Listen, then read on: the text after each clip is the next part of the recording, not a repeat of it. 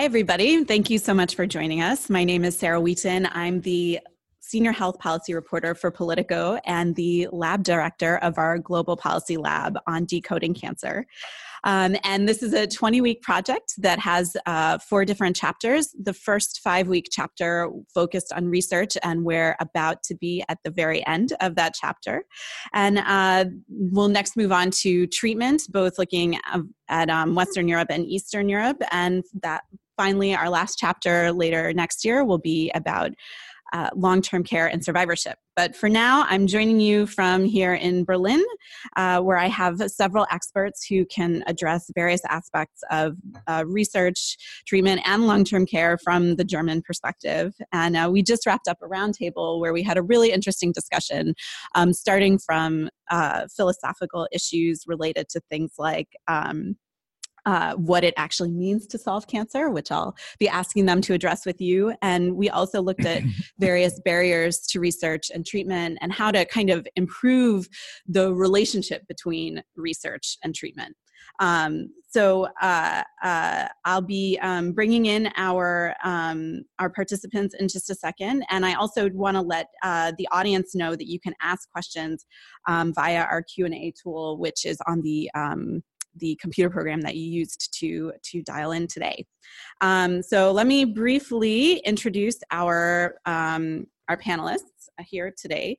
We have Dr. Carl Janssen, he's the head of oncology uh, for Germany with Pfizer. I have Dr. Hanno Riess, the head of the Department of uh, uh, uh, the Division of Oncology and Hematology at Charité Hospital uh, in Berlin. I have Dr. Johannes Bruns, the Secretary General of the German Cancer Society, and uh, Professor Petra Feyer, the chairwoman of the Berlin Cancer Society, if I'm uh, translating those uh, correctly.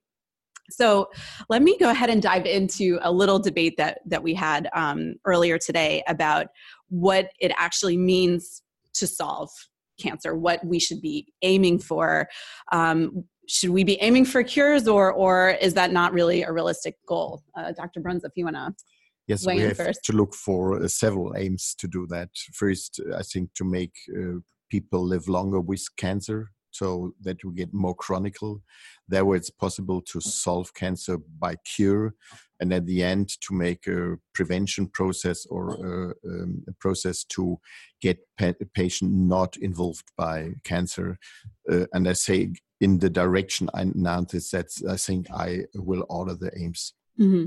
So, so you sort of see chronic turning cancer into more of a chronic disease the way we would maybe look at at AIDS today is is maybe the should be the top priority.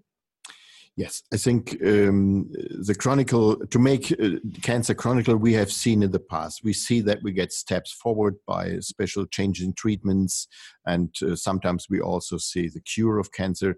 But I think we are going better by treatment of bowel cancer or breast cancer. We see that the the living with this cancer is going much longer, at uh, at treatment and only looking on month of life but uh, at the end we have also to look on the quality of life during this months because only to lengthen the the life is not the aim at the end. It's to make it chronicle and to make it uh, a very good cancer uh, very good quality of life. Mm-hmm. dr riess what do you what do you what does solving cancer mean to you? I totally agree but I do not like to speak for months. I prefer to speak from years uh, uh, in, in this uh, direction. But for every single uh, patient, the diagnosing of having cancer is a really uh, deep diving uh, in his individual life. And everyone here is, as a patient, looking for a chance to be cured and the patients or uh, the people by themselves they have the chance not to get cancer by having the right lifestyle uh, stopping smoking for example. They have the chance that the cancer can be diagnosed early by using screening procedures.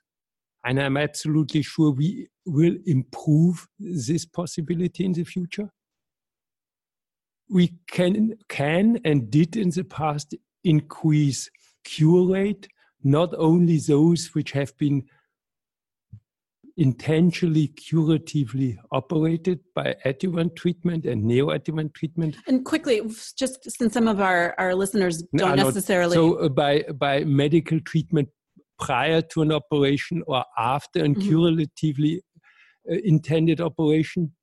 And we, we started now more than 20 years ago by the chance to cure a few metastasized cancers by medical treatment.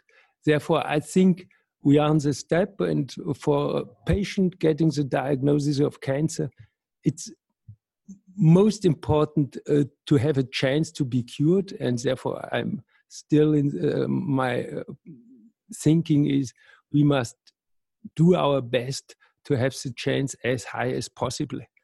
If that's not available, if you cannot reach that, then clearly a balancing of lifetime and quality of life is important. And uh, this is much more dependent on the patient than on the available treatment. Mm-hmm.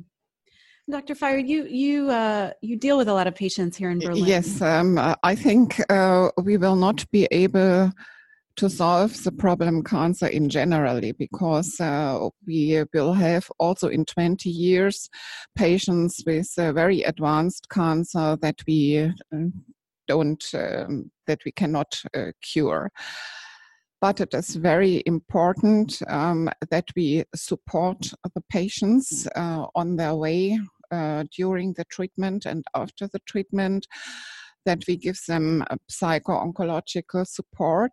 They have uh, problems, they have questions, and um, many of the patients have uh, the feeling the doctor has not enough time in order to talk about all their problems they have. So they uh, come beside the medical treatment to the Berlin Cancer Society in order to get support mm-hmm. from there. Mm-hmm. And at Pfizer, uh, uh, what when you're kind of thinking about about finding new treatments, are you thinking about cures? Or are you thinking about extending life, even if it doesn't necessarily mean that you're eliminating cancer?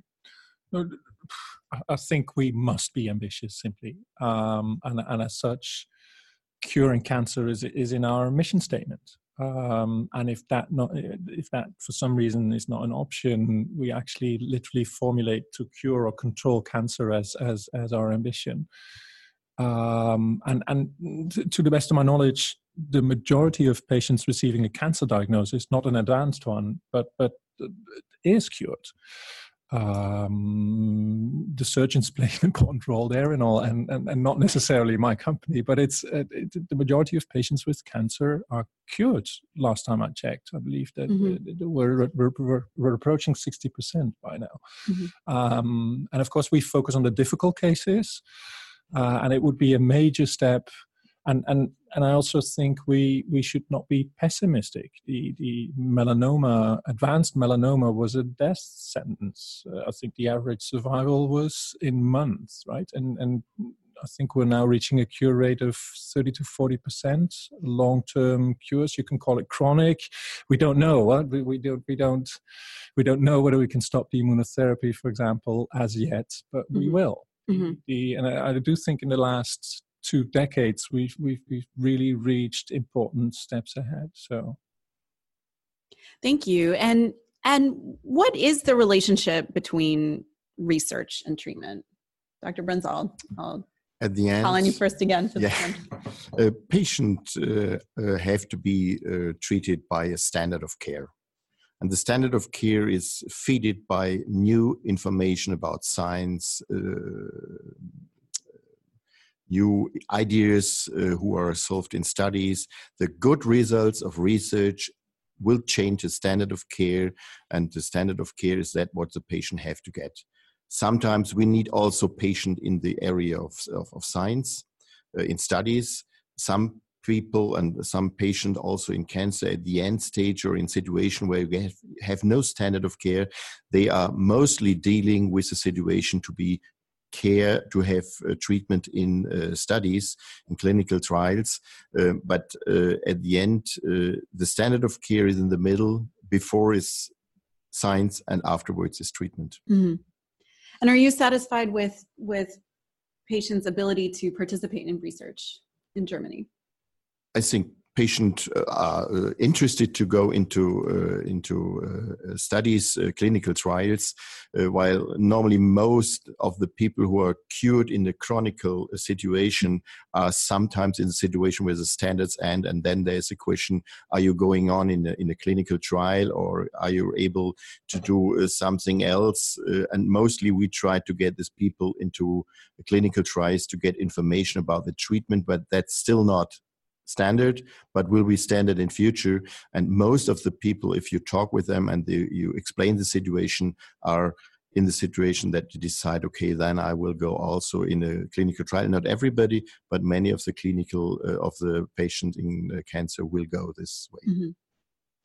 Uh, the problem on clinical trials uh, is a little bit the randomization, I think, uh, because you compare standard uh, program versus experimental program, and mm-hmm. the patient want the best method. You think the experimental method is the best, uh, the best way, and then um, during the randomization, the patient will go to the to the standard. Um, standard uh, treatment. Mm-hmm. Um, I think also for standard uh, treatment, um, it is important to have guidelines. The German Cancer Society they have a guideline oncological program.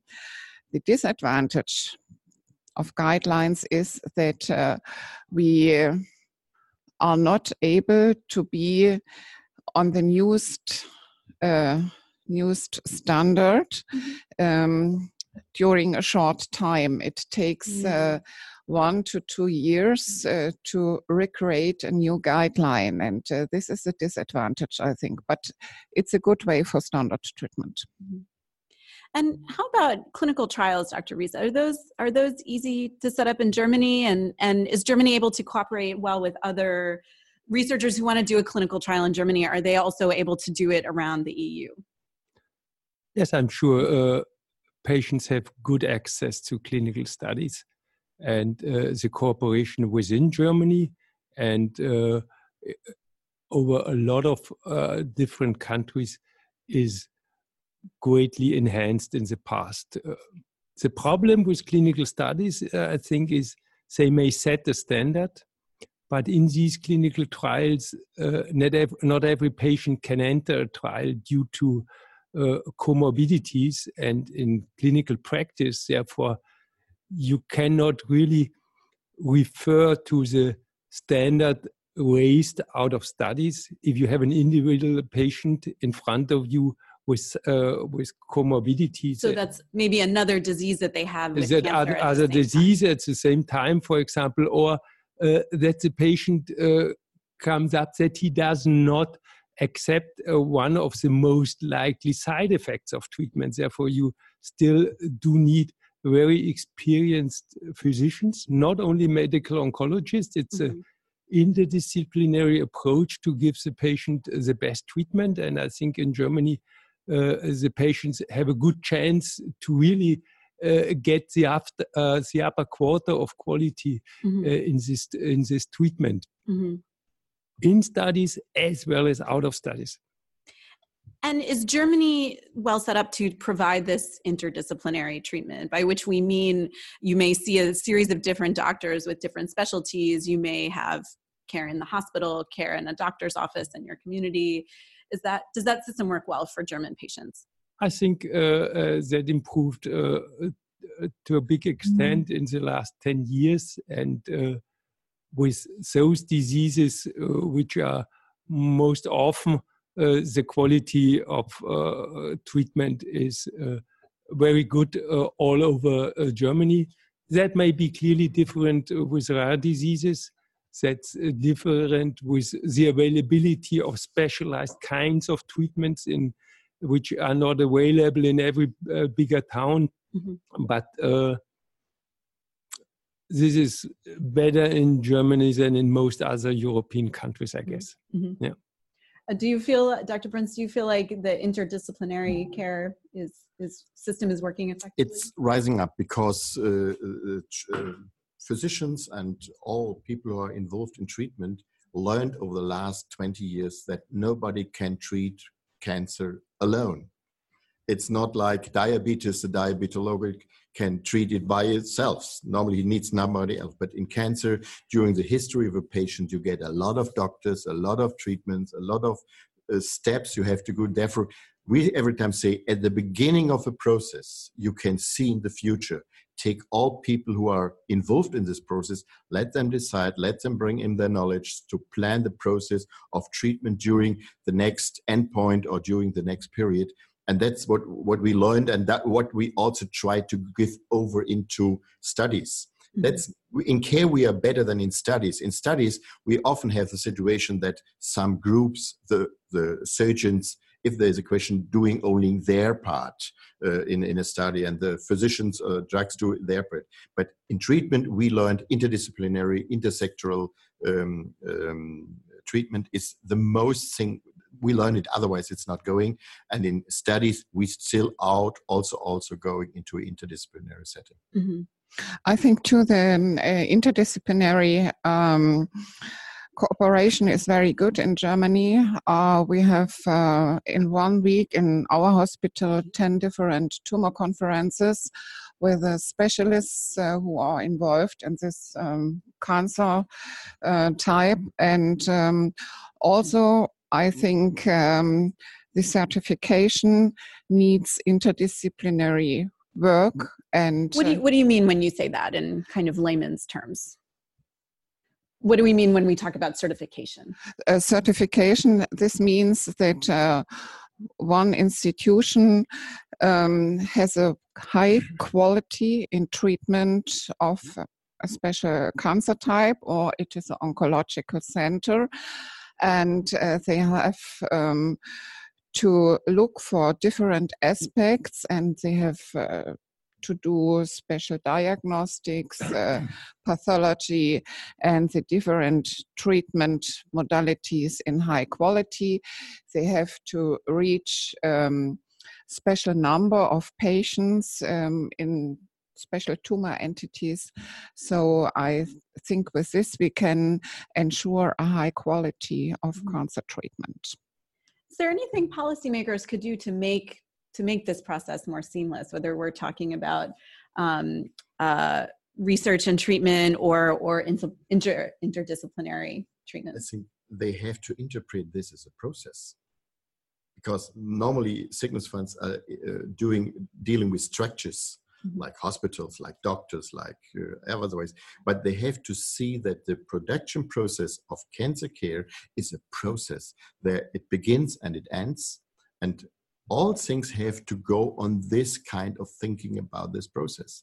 If you're only thinking prevention, if you're only thinking hospital, then you have to combine it. But the sickness fund has not the idea to combine it on the level of a special area of treatment for cancer or for breast or bowel cancer. And that's the main topic. They have to think about this as a process. Then they are very right. Mm-hmm. And just to just to clarify a little something um, idiosyncratic about the the German uh, health system, the sickness funds are the health insurance uh, funds that people can can sign up for. Um, and and as far as research, uh, combining this research and treatment process is is there is that all working smoothly from from your perspective? Dr.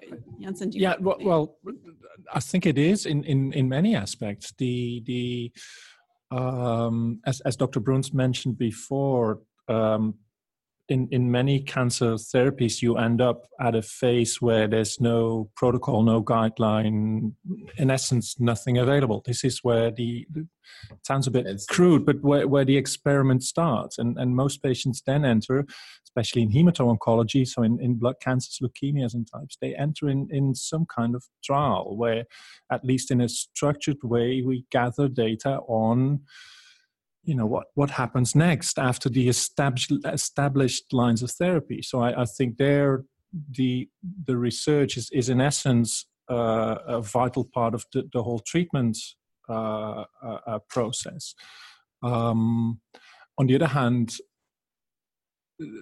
I think in, in, in Europe, also in Germany, we're able to translate results of clinical trials, what they call translational research. Right? How do you how do you transfer the results, the findings you you gather in a control setting into day to day clinical practice? and of course, there's there's hurdles.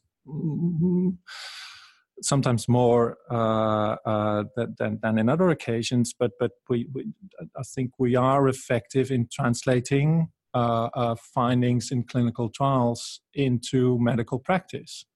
Um, so in that, that aspect, I believe we're, we're you know we have a reputation to lose, to be mm-hmm. honest. Mm-hmm. Um, so I, I, do think that the system works. Well. So actually, um, one of our, our listeners asked a question that is prodding me to to have you develop something that you mentioned. Um, Angelica Use um, asked, what is the biggest barrier at the moment to integrate new research leading to new medicines into the general treatment guidelines? And you you referred to some barriers, but didn't go mm-hmm. into detail. Uh, Dr. Riess, do you do you have some thoughts? So, so in the end, you you need to have evidence-based uh, data and uh, then it, it takes some time to to consider if these data out of studies in a specialized proportion of patients really transfers in everyday practice. Uh, therefore, you, uh, you, have the guideline committees which sit together and uh, debate this. And they have to cl- include not only the data with regard uh, to life expectancy, uh, but also the data with regard to uh, quality of life, patient reported outcomes. And uh, this always takes some times because these these guideline committees uh, do not sit together every week. So uh, most of us prefer to have not a single study showing good results, but uh, to have two of those studies and not so being not so interested in statistically significant uh, but in clinically relevant. So not that it's highly statistically significant, but for example, to have a hazard ratio of uh, 0.6, that means that 40% of the patients in the experimental arm really have a benefit mm-hmm. as compared to the standard treatment. Uh, this has to be considered. So, therefore, not every new treatment uh, is really of benefit for the patient and will not come in uh, guideline recommendations. I would say for the German system, if you are deciding on a new treatment in uh, existing budget and you need no any money money more, you can decide whatever is good for the patient. But if you have to have new money for this decision, then it's very difficult. And especially for the drugs in Germany, there is a ruling process. And the most barrier of this ruling process, it's not bad, this ruling process, but it's too far away from clinical evidence from clinical uh, decision processes. It's it's nearer to the uh, licensing process of the drug than to the clinical process, and that's the main barrier because we see in the clinical normal treatment if you have to decide there, you have to decide it by the situation of the patient and not of the situation of the study of uh, the the drug company who gives it into the mm-hmm. license process. Is there is there an example that could kind of mm-hmm. illustrate? An example everybody could understand. That's very difficult mm-hmm. by this rulings process. But um, but I, I think uh, some of the new drugs, uh, checkpoint inhibitors, uh, they are very expensive mm-hmm. and uh, it is uh, difficult to include this in the budget of the mm-hmm. clinics. Mm-hmm. mm-hmm. Um, and there's sometimes patients increasingly are, are doing their own research. They're learning about new things.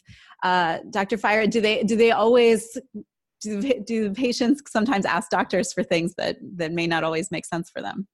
Yes, it is. Um, our patients, uh, most of our patients are very good informed and they are looking through the internet and uh, television and so on.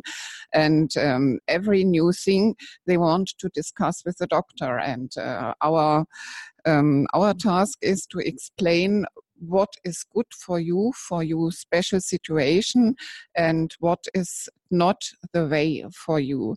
And this is sometimes uh, critical or um, not uh, not so easy to explain why this modern treatment modality is not the treatment modality for the patient. This is our task, and uh, we do so. Some uh, some methods of uh, that the patients want to discuss, uh, even we don't know, we we haven't heard. So we told them, okay, I will look through, I will ask uh, experts for this method and come back in one week and we will discuss. Mm-hmm. But if it, it's discussed, it's very good the main point is that patient learn that there, if there is to make a decision, they have to bring also their part in and not doing it shame because I can't ask the doctor to take this drug at home.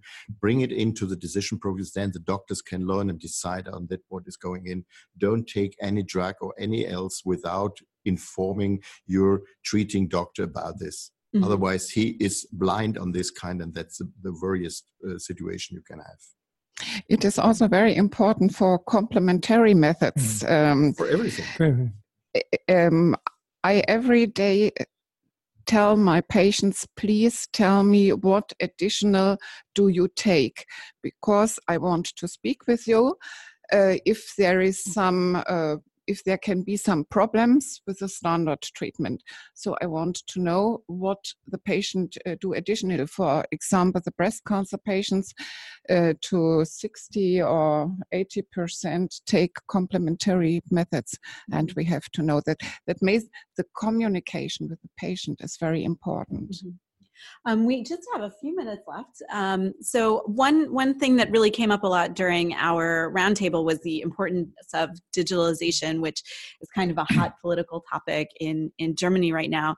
Um, Dr. Riess, how would how would better digitalization help you do your job more effectively, and what should the top priorities be? In 45 seconds, ideally. First of all, I think it's very important to have an informed patient that means that everyone who cares with this patient has a good communication and, and that those who make a decision really have the history of the patient. Then the next point is the availability of, of treatment and uh, to have the time to explain the patient, most often the family as well, not only the patient, why to decide to go left hand mm. and not right hand mm-hmm. because in the journalism often we have things which raise a big hope but most probably will go in a dead end street and not in a street which really goes further mm-hmm. uh, i think working together with with with the other, other disciplines using every method which may help the patient to improve his quality and to maintain or prolong his lifetime. Uh, that's the thing we, we need every day. And uh, that's uh, stimulating for the physician mm-hmm. and hopefully for the others as well. Mm-hmm. All right. Um, last last thoughts on any of our topics for for our speakers, Dr. Jansen.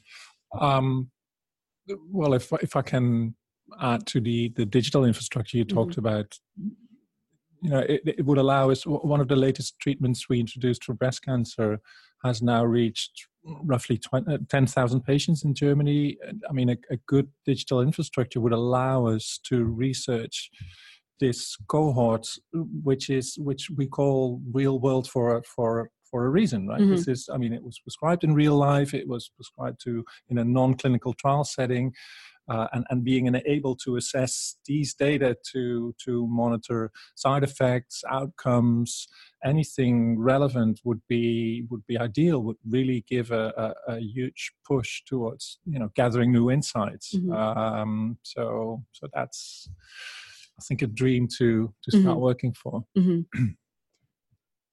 Professor Feyer. I think uh, one of our dreams should be that mm-hmm. uh, our patients go through the treatment in a good quality of life, uh, that we look for the patient reported outcome. Uh, digitalization can help us with uh, special apps, uh, communication between doctor and patients. And um, also it is important to inform or, or to discuss with our patients the lifestyle and um, prevention. Mm-hmm. Dr. Boom? I think in oncology we learn that things are more complicated. The number of details is rising up during the last years, and without digitalization, we have no chance to solve any of our aims for the health because the complexity has to be to reduce, has to be handsome for the people, for the decision, and the end. Then we will get uh, one of the aims we start at the beginning. Uh, we can solve them. Mm-hmm. All right. Well, thanks so much for all of you for joining, and uh, thanks to the audience that was listening to the call.